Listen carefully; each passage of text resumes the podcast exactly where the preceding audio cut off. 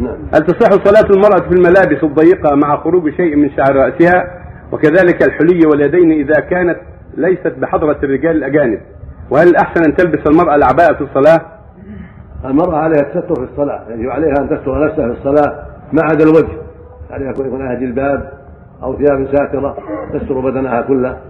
والشعر يجب أن يستر. ولو في بيتها ولو في بيتها ولو ما عندها أحد أيوه يجب عليها أن تستر. والنبي صلى الله عليه وسلم لا يقبل الله صلاة حائض إلا بخمار.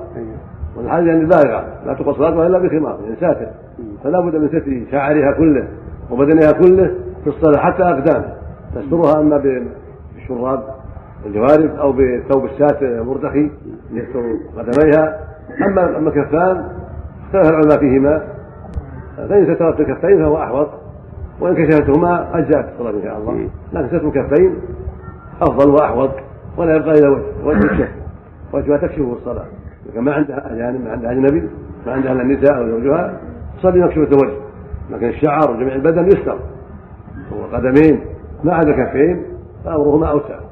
إن سترتهما فحسن وإن كشفتهما مع الوجه فالأمر فيه واسع.